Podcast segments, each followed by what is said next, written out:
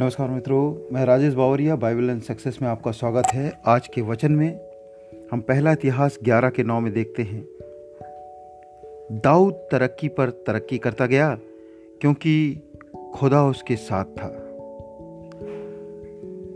परमेश्वर आपको इस वचन के पढ़े जाने में, सुने जाने में आशीष दे। आज हम सीखेंगे सफलता का रहस्य। पहला इतिहास 11 के नौ में जिस प्रकार से हमने पढ़ा कि दाऊद की प्रतिष्ठा बढ़ती गई, दाऊद की तरक्की बढ़ती गई, वो तरक्की पे तरक्की करता गया। कारण एक ही था कि खुदा उसके साथ था। आज हमारे साथ यदि खुदा है तो तरक्की हमारे कदमों को चूमेगी। तरक्की के ये रहस्य, पुराने नियम और नए नियम के सभी परमेश्वर के दासों ने सीख लिया था।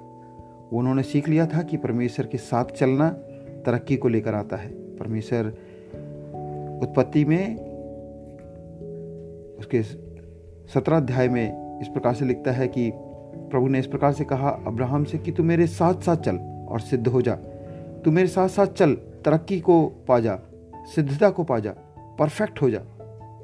हम देखते हैं कि मूसा, जो परमेश्वर का एक बहुत बड़ा दास रहा है इसराइलियों को मिस्र से जब निकाल रहा था, निकालने जा रहा था तो परमेश्वर की आज्ञा पाकर जब जो जाने लगा तो बाइबल कहती है कि निर्गमन तैंतीस के पंद्रह में वो कहता है, यदि परमेश्वर आप ना चलें तो मुझे भी आगे मत भेजे। परमेश्वर ने उसको स्वर्गदूत कहा कि मैं स्वर्गदूत भी भेजूँगा। लेकिन उसने कहा, प्रभु, आप मेरे साथ नहीं चलेंगे तो मुझे आगे मत भेजें।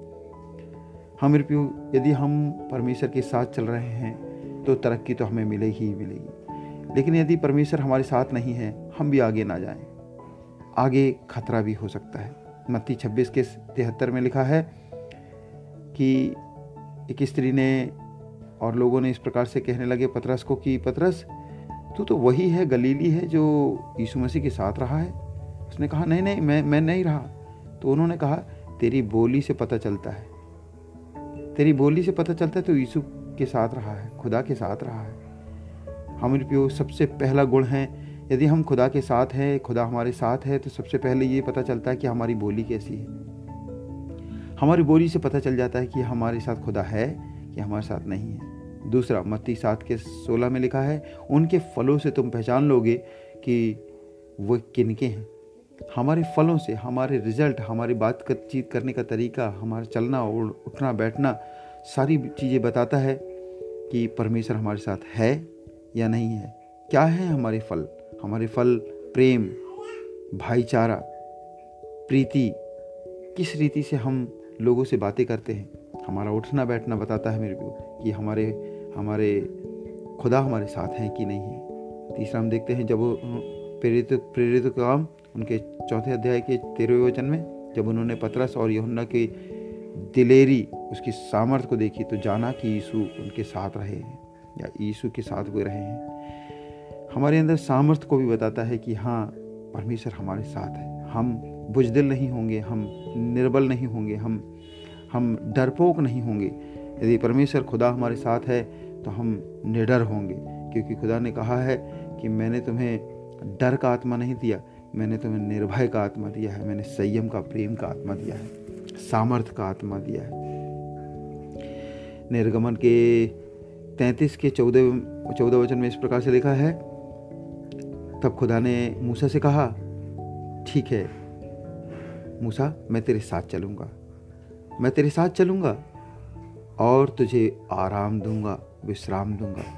यदि हम प्रभु के साथ चल रहे हैं, निसंदेह हमें आराम, सुकून मिलेगा। हमारे दिल में सुकून होगा। परमेश्वर इन वचनों के द्वारा आशीष दे।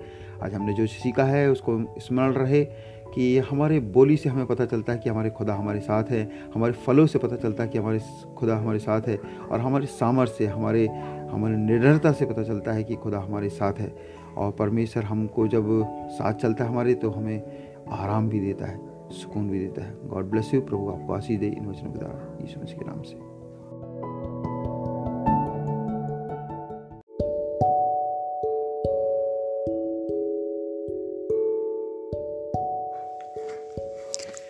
एक पंद्रह साल का भाई अपने पापा से कह कह रहा था, पापा पापा, दीदी के होने वाले ससुर और सास कल आ रहे हैं। अभी जीजा जी ने फ़ोन पर बताया है दीदी मतलब उसकी बड़ी बहन की सगाई कुछ दिन पहले एक अच्छे से घर में तय हुई थी।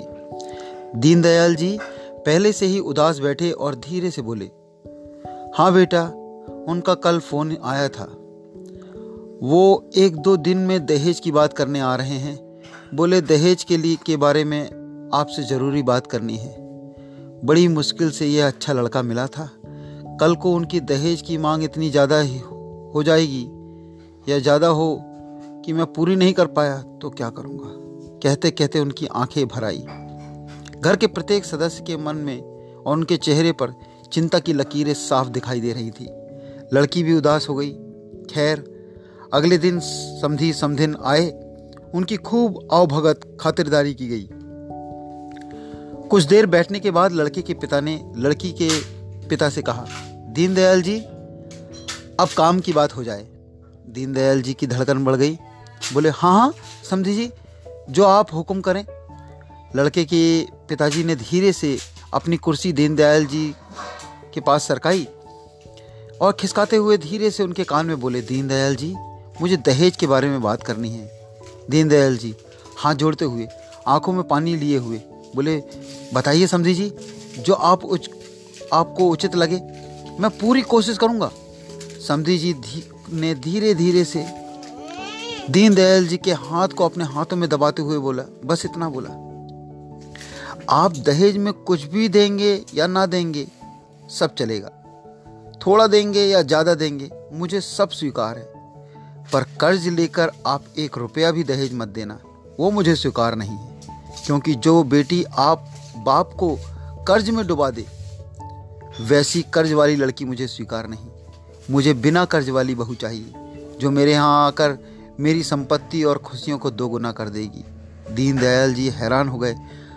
उनसे गले मिलकर बोले, समझी जी, बिल्कुल ऐसा ही होगा।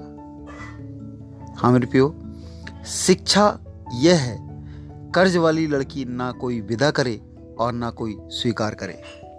God bless you.